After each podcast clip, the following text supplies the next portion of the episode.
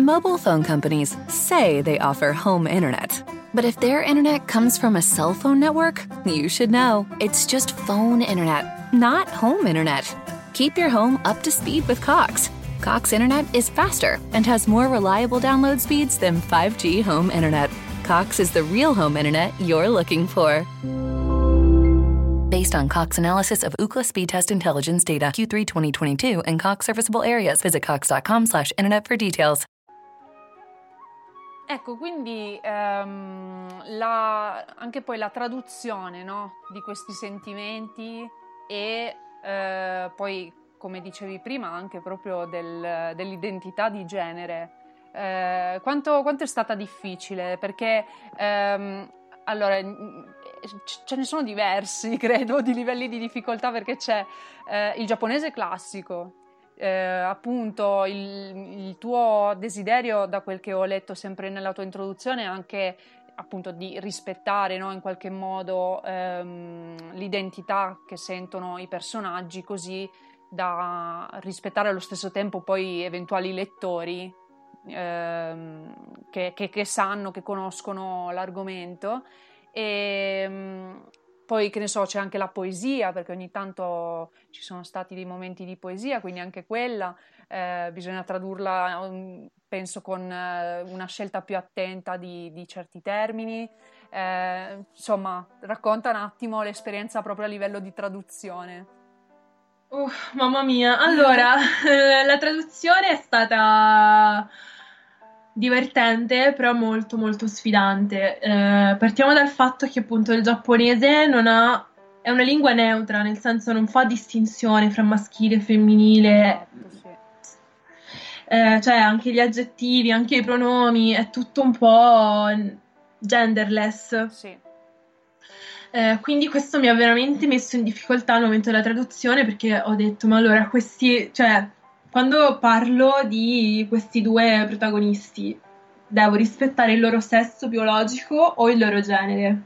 Perché appunto, come dici tu, se avessi voluto rispettare, cioè, spoiler, alla fine ho rispettato il, sesso biologico, però c'è un ragionamento dietro.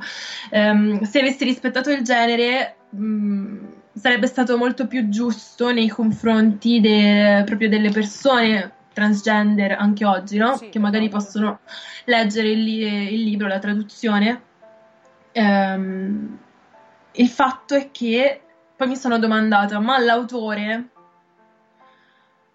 cosa voleva, met- cioè cosa avrebbe voluto mettere in risalto? Mm. E secondo me, per anche com'era la società dell'epoca, per quanto l'autore o l'autrice, perché non lo sappiamo, sia in realtà molto lungimirante, eh, resta il fatto che non, eh, all'epoca non c'era la, proprio questa idea di transgender. Sì. Quindi credo che il, l'autore, on, mentre scriveva, comunque avesse sempre in testa eh, il sesso biologico di questi, sì. di questi ragazzi, insomma, di Himegimi e Wakagimi. E eh, quindi alla fine ho deciso di rispettare quello. Beh, hai messo Comunque, tutti i disclaimer eh... del caso sì, nei, nei, capitoli, come, cioè, nel senso per far capire anche questa tua scelta e credo che non ci sia mh, mm, tante altre maniere per, uh, per, affrontare la cosa, cioè o era uno o era l'altro come, come scelta. Sì. Quindi... Alla fine poi comunque faccio dei macelli, eh, eh, che l'altro giorno mi hanno fatto notare, ma il padre lo sa che è un maschio, allora perché si, si riferisce a lui, al femminile, no? In una parte. Ho detto no, scusate ragazzi, è che non so. Non Però so hai dei lettori molto attenti, quindi questo ti sì, fa... Sì, sì, sì, mi fanno anche da correttori di bot.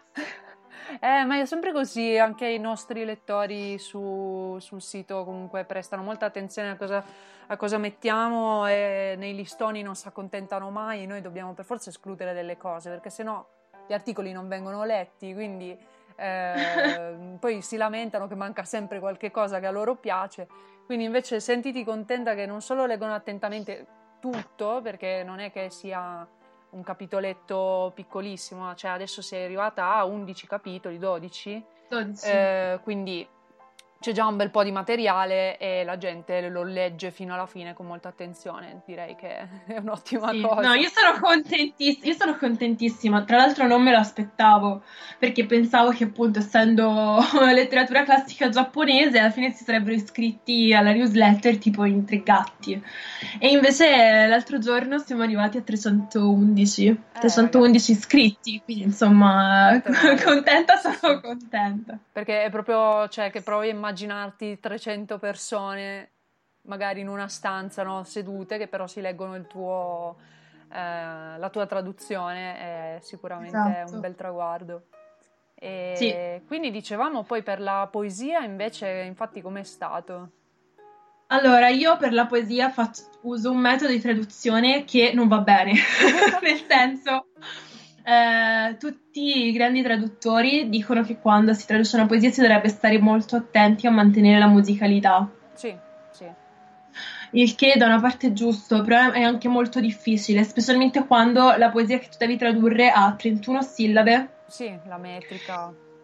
La metrica e molte delle cose che, molti dei significati che sono contenuti in, questa, in queste 31 sillabe in realtà non sono espliciti perché tu probabilmente lo sai, Sì, eh, usavano molte figure retoriche, molto spesso facevano dei riferimenti ad altre poesie. sì, è vero. Oppure, Dove magari con usano due parole parole- che richiamano l'idea di una stagione, eh, Esatto, però non dicono la esatto. stagione realmente, no? È solo proprio l'immaginario. Esatto, quindi in realtà poi c'è da esplicitare tanto e eh, io mi sono detta, allora preferisco mantenere una musicalità e poi bisogna vedere se ci riesco perché non è facile. Io ammiro molto i traduttori di poesie che riescono a farlo, oppure eh, cerco di far capire, cerco di veicolare il significato di questa poesia ai lettori e ho scelto, ho scelto, scelgo sempre la seconda, anche quando traduco magari sul profilo per il UHD, eccetera. Sì, Però è una scelta che mi rendo conto non è molto condivisibile. certo. No, ma infatti ehm, poi cioè, vedo che ti fai molta autocritica e mm, avevo visto una tua storia su Instagram dopo una delle tue lezioni, no? Perché le hai riprese da poco, che ti sei resa Sì. conto di non aver tenuto conto abbastanza del periodo storico nella tua traduzione, cioè immagino a livello di stile proprio. Eh, no, ehm, mi riferivo proprio a livello di... mm, mi sta venendo la parola in giapponese in testa. A livello di cose- cosa, cosa si dà per scontato, nel senso ogni società, in ogni epoca, in ogni posto Sì, ha determinate cose che dà per scontate. Quindi molto spesso dietro a una parola che ci sembra normalissima, magari c'è un significato eh, più profondo. Mm, Ehm, ti, ti farei un esempio, però se no chi ci ascolta tipo Beh, prende un drink e si sentono, taglia una sentono comunque nel pratico una spiegazione, ecco, magari. Va bene, d'accordo, allora cerco di essere comunque concisa. Ehm, nel racconto di Genji, nella storia di Genji, eh, che tu probabilmente conosci perché l'avrai studiata, te Certo. avranno fatto una testa così. Ehm, quando, quando Genji nasce, nel, in italiano mi sembra che la traduzione, adesso non ce l'ho sotto mano, quindi perdonatemi se non è proprio uguale, però c'è scritto che nacque un bambino bello come un gioiello, Sì. In giapponese splendente come un gioiello. In giapponese eh, questo bambino viene chiamato Wono Miko. Mm. dove Miko eh, si usa per indicare diciamo, il figlio di un imperatore, perché il padre di Genji è un imperatore, eh, e Wonoko eh, vuol dire uomo, no? Sì. Maschio. Ehm, il fatto è che in giapponese classico ci sono due modi per dire uo- maschio. Sì. Uno è Wotoko, che poi è quello che si è tramandato fino ad oggi, si è trasformato in Otoko, e l'altro è Wonoko, che è quello che viene usato per Genji. Ok. Qual è la differenza? Allora, Wotoko è quello che viene usato mh, anche magari nell'Isse Monogatari, indica un uomo però di alto rango. Ok. Wonoko indica un uomo di basso rango. Ah, pensa a te. Quindi usato per Genji, però. Usato per Genji perché sua madre è una Era- poraccia sì, sostanzialmente. sì. Cioè non era proprio una poraccia, però era di, di rango molto basso. ok, sì. Quindi eh, in realtà se uno sta dietro, cioè se uno veramente si mettesse a analizzare tutte queste parole, cercasse di convogliare tutti questi significati comunque non espliciti, ehm, comunque le traduzioni sarebbero molto più ricche sì. e molto più vicine all'originale. Certo. E io, siccome non ho tutto il tempo del mondo, oh. non è che sto così tanto dietro proprio a tutti, però effettivamente mi dispiace, mi sono resa conto che così la traduzione perde tanto. Beh, ehm, hai un, cioè, ora che hai tratto questa conclusione, diciamo, hai intenzione in qualche modo di tra virgolette, risolvere, nel senso, ormai eh, mi è sembrato di capire il primo volume eh, di cui è composto Tori Kaivaia, che è, ne ha quattro, eh, è concluso, no? diciamo, come lavoro di traduzione. Ecco. Sì. E hai in cantiere, in teoria, il secondo. Magari, sì, sono a metà.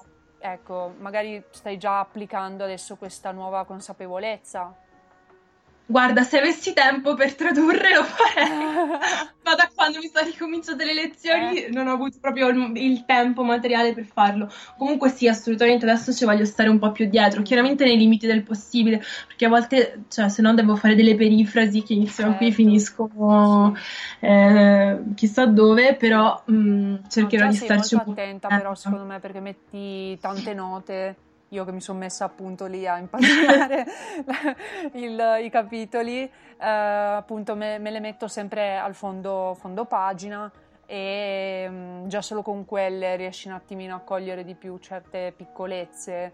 Eh, ad esempio eh, ricordo bene che hai semplicemente dovuto mettere la nota per, penso, chiarezza. In realtà, secondo me, fosse, era, era, già abbastanza chiaro il fatto che ci si riferisse alle mestruazioni con eh, si parlava appunto del, del, ciclo lunare fondamentalmente, no? Sì. Quindi era, oh, era abbastanza evidente, no? Però vabbè, eh, ci stava. Beh, non si sa mai. No, hai fatto bene, hai fatto mai, bene, infatti, cioè. proprio perché è meglio, cioè già così non, mi sembra che dimostri di non dar troppo per scontato ehm, il modo di tradurre qualcosa, perché eh, loro se, cioè, non so, forse poteva esserci un, un termine specifico che indicasse le mestruazioni in, in, giapponese classico, però hanno voluto fare, credo, questa, cioè è stata usata questa perifrasi e tu l'hai mantenuta come, come giusto che sia, no? sempre per sì, dare comunque sì. quella atmosfera antica.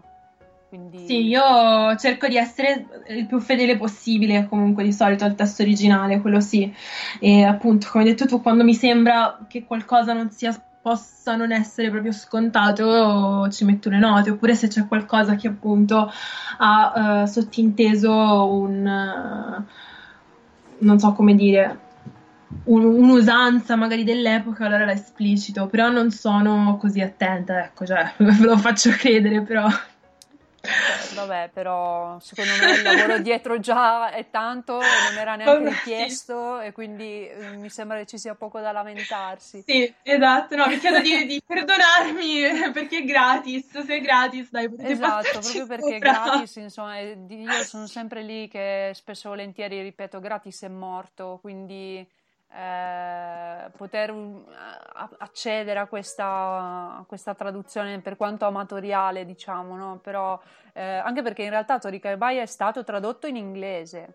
Eh, però appunto da noi non è mai arrivato quindi eh, uno che comunque non, non sa l'inglese non, non, può lo stesso accedere a questa, a questa storia quindi eh, esatto. avere l'opportunità gratuitamente secondo me è già tanto e, ehm, a proposito, poi sempre di traduzione, che cosa consigli da appunto in realtà, eh, come dire, tra virgolette novellina, ma non in, in, senso spregiativo, anzi, io ti auguro forse, non so, vuoi prendere questa carriera in qualche modo, tra l'altro, o, o no? No, in realtà ah, okay. no, perché in realtà voglio fare tutt'altro lavoro, però ho capito che c'era la necessità di mettermi a tradurre mi sono messa a tradurre. Ah, okay. Comunque no, il termine novellina ci sta perfettamente perché io non ho fatto nemmeno, cioè non ho fatto neanche un corso di traduzione, è tutto proprio così, fatto in casa. Ci quindi piace. assolutamente novellina. Ormai sta. Cioè, sta. andando di moda ultimamente fare, fare cose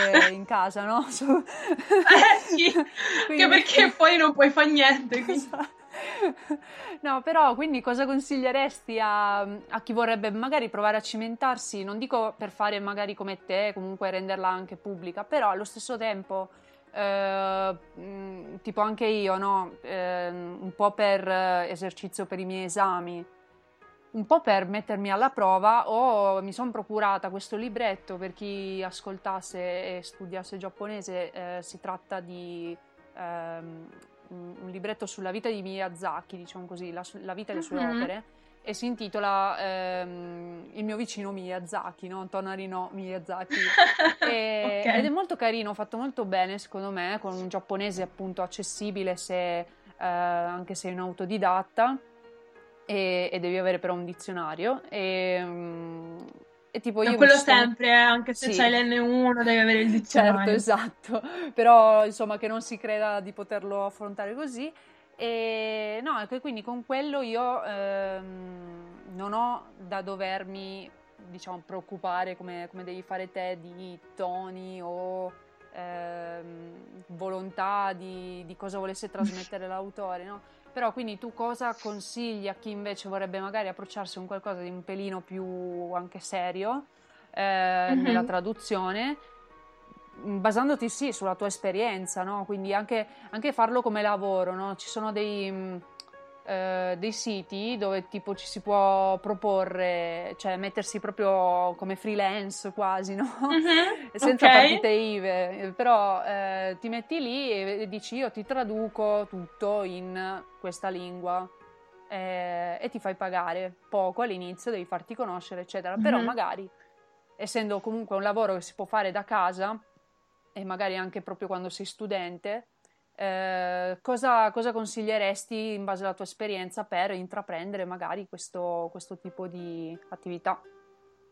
Allora, posto che io, siccome l'ho sempre fatto gratuitamente, non so eh, niente di questi siti, non so assolutamente come si faccia a trovare i clienti, come funziona il pagamento. È spontaneo in verità, quindi Sì, vabbè. cioè una ragazza per esempio mi ha, chi- mi ha, chiesto, ma tu ti fai pagare a cartelle o a caratteri? Io l'ho detto, eh, non, sono nessuno dei due modi.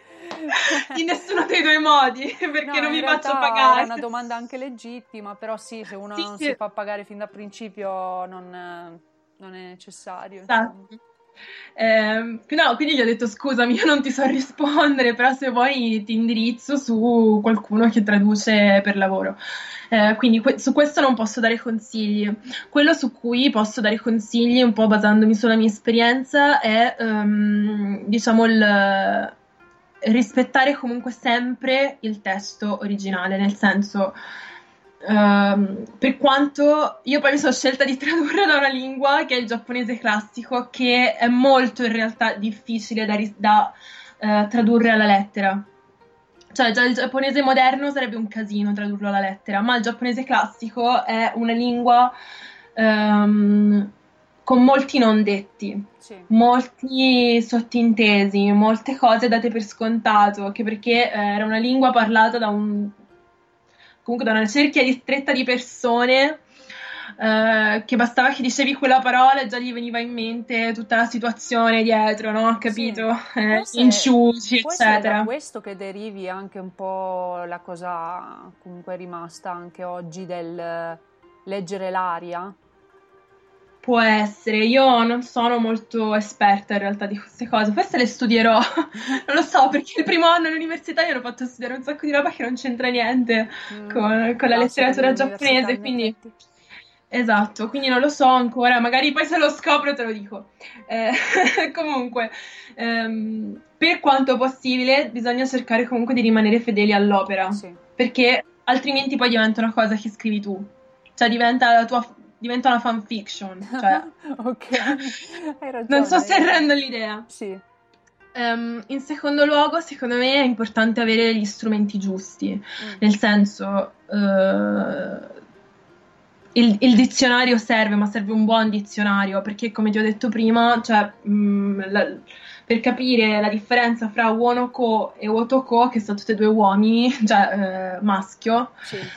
serve un buon dizionario eh, non puoi um, usare il dizionario, quello di internet per dire. Quello ti, ti, può aiutare fino a un certo punto. Quindi avere gli strumenti giusti e poi in terzo luogo avere tanta pazienza. Chiaro, quello sempre. Sì, perché soprattutto all'inizio è un processo lento, ci vuole del tempo. Quanto, Quindi quanto non vi, non vi fare già solo questo primo volume? Allora, io il primo volume in realtà ci ho lavorato da luglio Ah, wow, ok. a gennaio. Questo perché in realtà non ho tempo per dedicarmici full time. Sono passate anche settimane, se non mesi, in cui non lo riprendevo in mano. Ehm, però è anche vero che all'inizio, tipo gli ultimi capitoli li ho tradotti proprio d'un fiato, perché avevo preso il via. Ok, Però all'inizio, fino a che uno non si sblocca un po', eh, ci può volere del tempo. Capito. Quindi ehm, diciamo che meglio cominciare con calma e poi pian piano, insomma, fare qualcosa di più complesso e cercare anche di capire in effetti se poi è la strada che si vuole prendere, insomma, col, col giapponese poi si può fare diverse cose, no? Sì, esatto. Io questa non è la prima cosa che traduco, cioè ho sempre tradotto per fatti miei senza mai dare a terzi. Al massimo li mettevo sul mio, sul mio blog. Eh, la prima traduzione che ho fatto è stata I mandarini di Akutagawa, non so se l'hai mai letto. È Ah, no, un però racconto breve. conosco Akutagawa, quindi Sì, è un racconto breve, eh, scritto in un giapponese comunque un po' vecchio, perché siamo agli inizi del Novecento, mi sembra 1915 o 19. Eh, però comunque non il giapponese classico e per quello mi ci vollero, non so, 5-6 giorni comunque. Ah, ok. Beh, vabbè, dai, Quindi- non, non- non tantissimo, devo dire, rispetto a... No, però comunque è un, un racconto di quanto? 6 pagine, cioè Certo, quel- il mio consiglio è proprio di non farsi prendere da- dalla smania di dire adesso traduco tutto questo testo in un, in un pomeriggio, però Ah, cioè all'inizio non funziona così. Però ecco, se uno, se uno piace, che non si scoraggi. capito, ottimo. E niente, andiamo ancora un po' più nel dettaglio di, di Torika e Baia, perché abbiamo parlato del padre, ma ehm, parlerei un po' anche de- dei, dei figli, ovviamente, dei protagonisti. Ehm, Certo. Innanzitutto, eh, vabbè, io adesso esprimo qualche mia osservazione per, per il semplice fatto che mi sono venute così.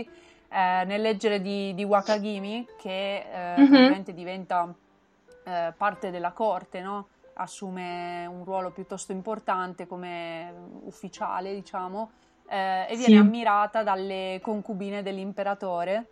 E questo mi ha Sì. subito fatto pensare tipo alle di Oscar, che anche lei è affascinante, desiderata, quindi mi sono anche chiesto se ehm, Ryoko Ikeda, l'autrice, insomma, si sia ispirata a Torika Ebaya, anche perché di Torika Ebaya c'è pure un manga, che anche quello Sì. sarebbe carino finalmente avere tradotto a questo punto. E chissà se ha avuto l'ispirazione per, Wakagi- cioè, per Oscar da Wakagimi. E mm, poi un'altra cosa che mi era piaciuta e eh, che ti voglio chiedere, perché poi penso vada sempre inserita un po' tra le note che dicevamo prima, dato il Mhm. fatto che ognuno eh, profumasse la propria veste eh, con appunto la- il gusto personale, di- con qualche fragranza, perché già io in, in primis penso che il profumo riveli il carattere di, di una persona, è una cosa Sì. molto personale. Quindi, infatti, io non mi azzardo mai a regalarli a meno che non sappia che ti sta finendo proprio quello che usi te, allora ok.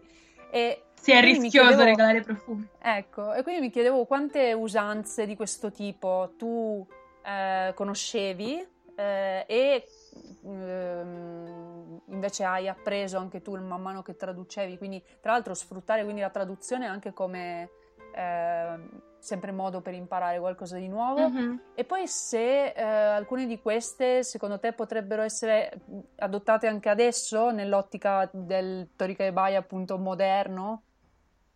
Ok. Un Allora, sta è domanda, una lo so. bellissima domanda, no, però è bellissima. Allora, guarda, io molte usanze le conoscevo perché chiaramente leggendo tanto di questa letteratura, studiando tanto, per esempio questa qui dell'incenso la conoscevo bene. Ehm, tra l'altro non so se tu conosci un saggio bellissimo che si chiama Il mondo del principe splendente di Ivan Morris. Che è un saggio- sentito. È abbastanza famoso, sì, ehm, ed è stato tradotto in italiano, una delle poche cose che è stata tradotta in italiano ed è un saggio per certi versi superato, perché poi le varie ricerche hanno dimostrato anche molte altre cose, però è un ottimo libro per iniziare un po' a calarsi dentro il mondo eh, della corte Heian, del periodo, di questo periodo appunto.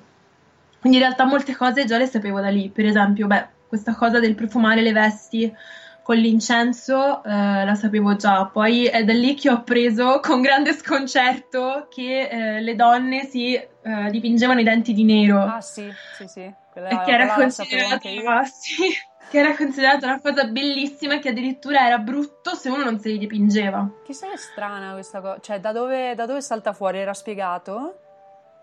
Eh, non era spiegato in quel libro, ma poi io mi sono informata e pare che in realtà fosse una cosa usata già dall'antichità, perché questa pasta che loro usavano per dipingersi i denti di nero in realtà preveniva le carie. Ah, ok. Quindi era un ottimo modo per mantenere i denti eh, sani. Quindi è per quello in realtà, cioè il bellissimo era per il fatto più di dire che hai una dentatura sana, ecco, non tanto il nero, penso. Beh, all'inizio sicuramente è così, poi è un'abitudine che si è trasformata in un, uh, in un canone estetico proprio. Um, quindi ho imparato quello, poi ho scoperto da quel libro, per esempio, che, e questo c'è anche in Torica e Baia, perché uh, le descrizioni sono sempre molto astratte, se hai notato, cioè non ti diranno mai allora era alto così, sì, aveva gli occhi di questa forma, si dice sempre, aveva dei capelli bellissimi ed era stupendo. Sì. E emanava luce, tipo. Queste vero, sono le, le, tre caratteristiche che... Sì. Però, per esempio, eh, da, alcuni, da, alcune fonti, ma anche dalle immagini dell'epoca, si è scoperto che l'uomo bello, quindi anche Genji, per esempio, Chuna, insomma, eh, Wakagimi, sì. ehm, erano considerati belli perché erano ciccioni. Tipo, ah. non, ciccio- non ciccioni della serie, non so come spiegarmi, che erano tondi, erano belli piani, nel senso che non erano, cioè, si vedeva che si nutrivano e quindi ciò si, si nutrivano, esatto. Sì, e poi soprattutto avere questa faccia rotonda, morbida, avevo non so che di, non so, eh, elegante per l'epoca. Quindi più uno era pieno, più uno dimostrava di essere sano e non so, Beh, pensando, mm. pensando, in effetti alla Tondo. pittura dell'epoca, se, se, non ricordo male, i volti sono effettivamente tondeggianti un pochino, o comunque esatto. curvi, cioè hanno, hanno, delle curve molto dolci, quindi. Penso che fossero, cioè quello voleva essere effettivamente veritiero, realistico. esatto. Quindi beh, chiaramente non stiamo parlando della faccia con i rotoli di ciccia, no, no. quella roba lì, stiamo parlando proprio di una cosa tonda. Sì. Le persone dovevano essere rotonde. Forse per simmetria anche, quindi il piacere della, della perfezione. Non lo so, questo è un argomento che devo approfondire. Comunque, insomma, ci sono tante cose che, che, magari leggendo semplicemente un libro uno non, non, se ne rende conto, perché io penso che comunque i lettori di Torika e Baia, quando pensano a Chunagon, che era un uomo, un ragazzo così bello, si immagineranno, che ne so, il loro cantante K-pop preferito. È vero. O giù di lì. È vero, anche, anche, perché infatti ti stanno, ti è già arrivata una fan art, ho visto, perché sì, giustamente... Sì, sì, prima ho citato il fatto che io mi sto facendo l'impaginazione a mo' di ebook e quindi tu allora ne hai approfittato, hai incoraggiato anche eventualmente fan art e quant'altro e anche io mi ci stavo mettendo, però credo che nessuno si stia mettendo a pensare di fare una cosa così fedele, ecco, alla realtà. A parte, a parte i kimono, sì. come giustamente tu ci mettevi, hai creato questa mood board su Pinterest. Mm-hmm quindi anche chi, chi, ci sta ascoltando ed è interessato a capire come eh, ci si vestiva all'epoca, i capelli, perché venivano portati praticamente chilometrici, no? questi sì. corvini lunghissimi e sciolti per di più. Eh, ecco, potete guardare la, la mood board di, di Daphne e mm, tanto credo la trovino anche linkata sul tuo profilo se non sbaglio. Sì, sì, ecco. è nella mia bio per il momento, non so sì. fino a quanto e ci quindi, resterà, però adesso sta. Sì, quindi così con quella vi fate un'idea maggiore e riuscite a capire anche un po' la difficoltà nel caso di doverci fare una fan art, ecco magari ci si prende qualche libertà artistico. ci sta, ci sta. Non è facile riprodurre quei vestiti. Eh, assolutamente no, devo eh, dire. Lo capisco. Sì, ci ho sì, provato già un attimino e ho detto, forse, forse cambio, cambio un attimo la prospettiva perché così riesce a venirmi un po' meglio. Eh, vabbè. Eh sì, è un casino. Comunque, per tornare alla tua domanda, cosa che invece ho scoperto traducendo Torika e Baia, per esempio, ho scoperto che si lavavano tantissimo. Ah, ok. Io pensavo che fossero molto più sporchi. Sì, perché è inaspettato. Nel senso che i giapponesi in realtà sono molto puliti, eh, Sì. si lavano molto più di noi. E hanno proprio una passione per l'igiene, tranne forse in casa e, nelle- e nei ristoranti di ramen, che non si sa mai perché sono sempre zozzi. Però per il resto sono molto attenti. Ehm, e io per- pensavo, eh, perché avevo letto che nel calendario Heian c'erano delle giornate tabù Ah, sì, sì. in cui non si potevano fare determinate cose e che quindi tipo ehm, e che una di queste giornate tabù impediva di lavarsi i capelli Ah, ok.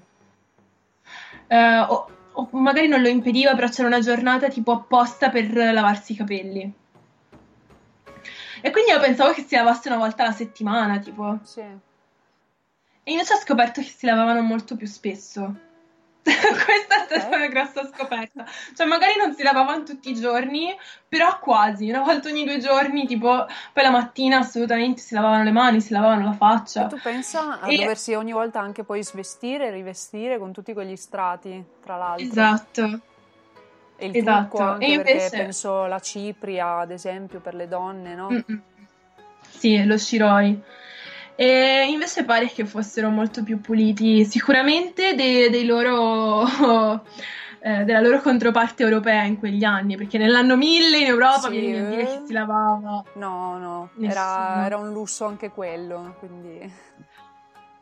Ehm, poi altre Ehm, cose certo, fammi pensare. No, vabbè, ci penso, vai, parla nel frattempo. No, niente, perché cioè, immagino sicuramente un sacco di cose ci saranno ancora da scoprire, visto che sono quattro volumi, Sì. quindi... Però era divertente l'idea di pensare a, a cosa si potesse magari poi rivedere anche nell'attualità, no? Appunto questa cosa del, del profumarsi le vesti, volendo, quindi non solo magari sul collo, certo senza lasciare la scia dopo, come, come alcuni adesso, no?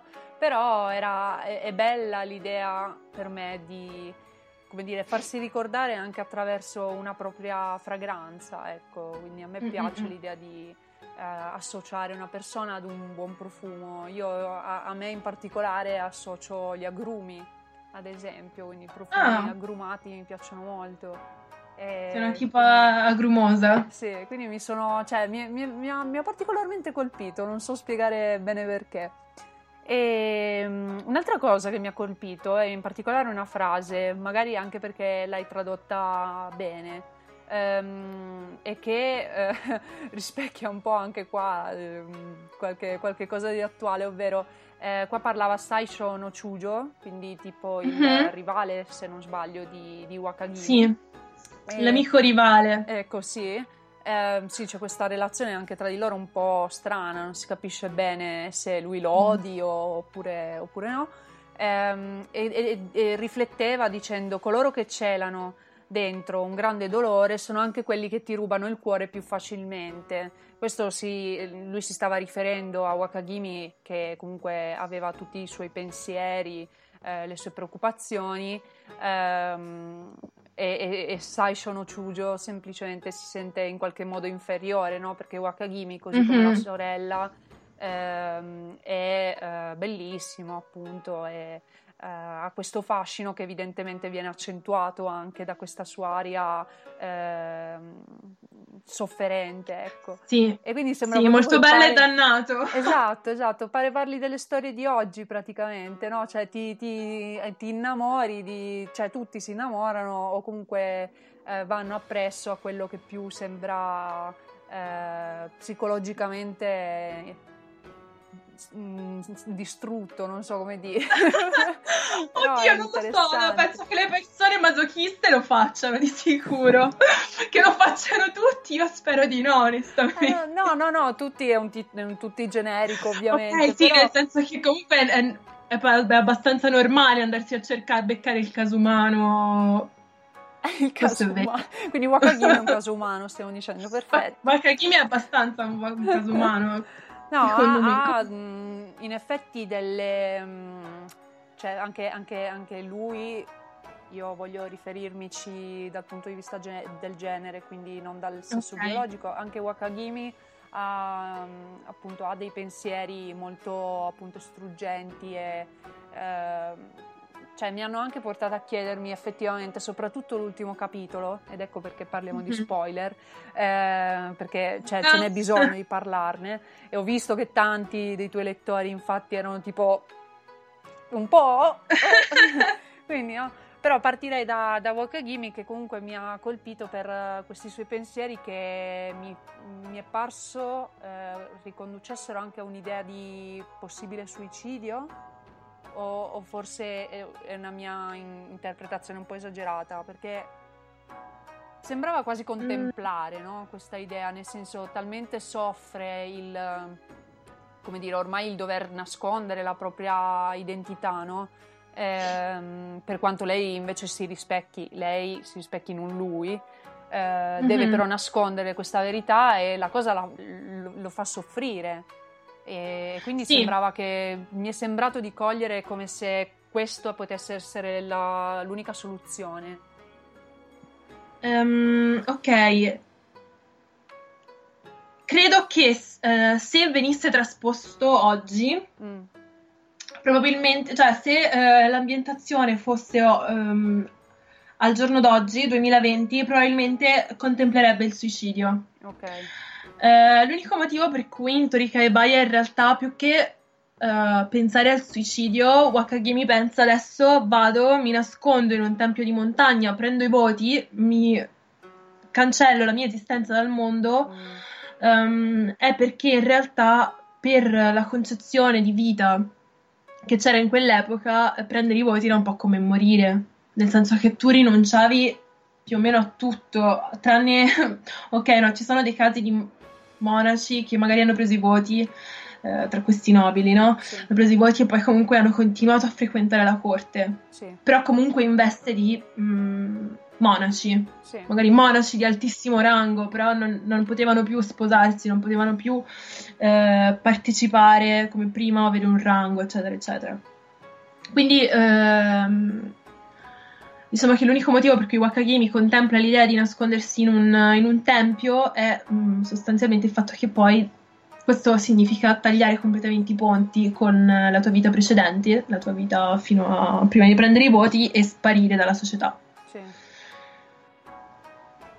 Non so se hai risposto alla tua domanda. Sì, sì, sì, no, quindi è, cioè, non so, mi ha colpito particolarmente perché forse appunto io invece sto ragionando più da, eh, sì, ragazza del ventunesimo secolo e quindi sì. eh, mi, ha, mi, ha, colpito anche questo struggimento, cioè insomma c'era quello del padre prima, eh, poi lì a fianco di, eh, de, del suo amico di Saisho no Chujo e quindi eh, poi arrivi a, a, Wakagimi che diciamo è poi l'apoteosi, no? almeno fino adesso, fino a questo dodicesimo capitolo, eh, mi è sembrato quasi un climax no? di okay. emozioni forti fra, fra, tutti i personaggi.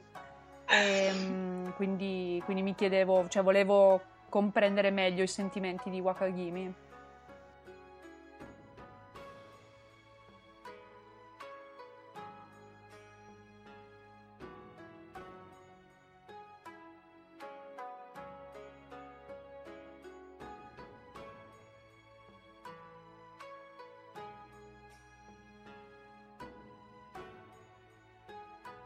Mobile phone companies say they offer home internet.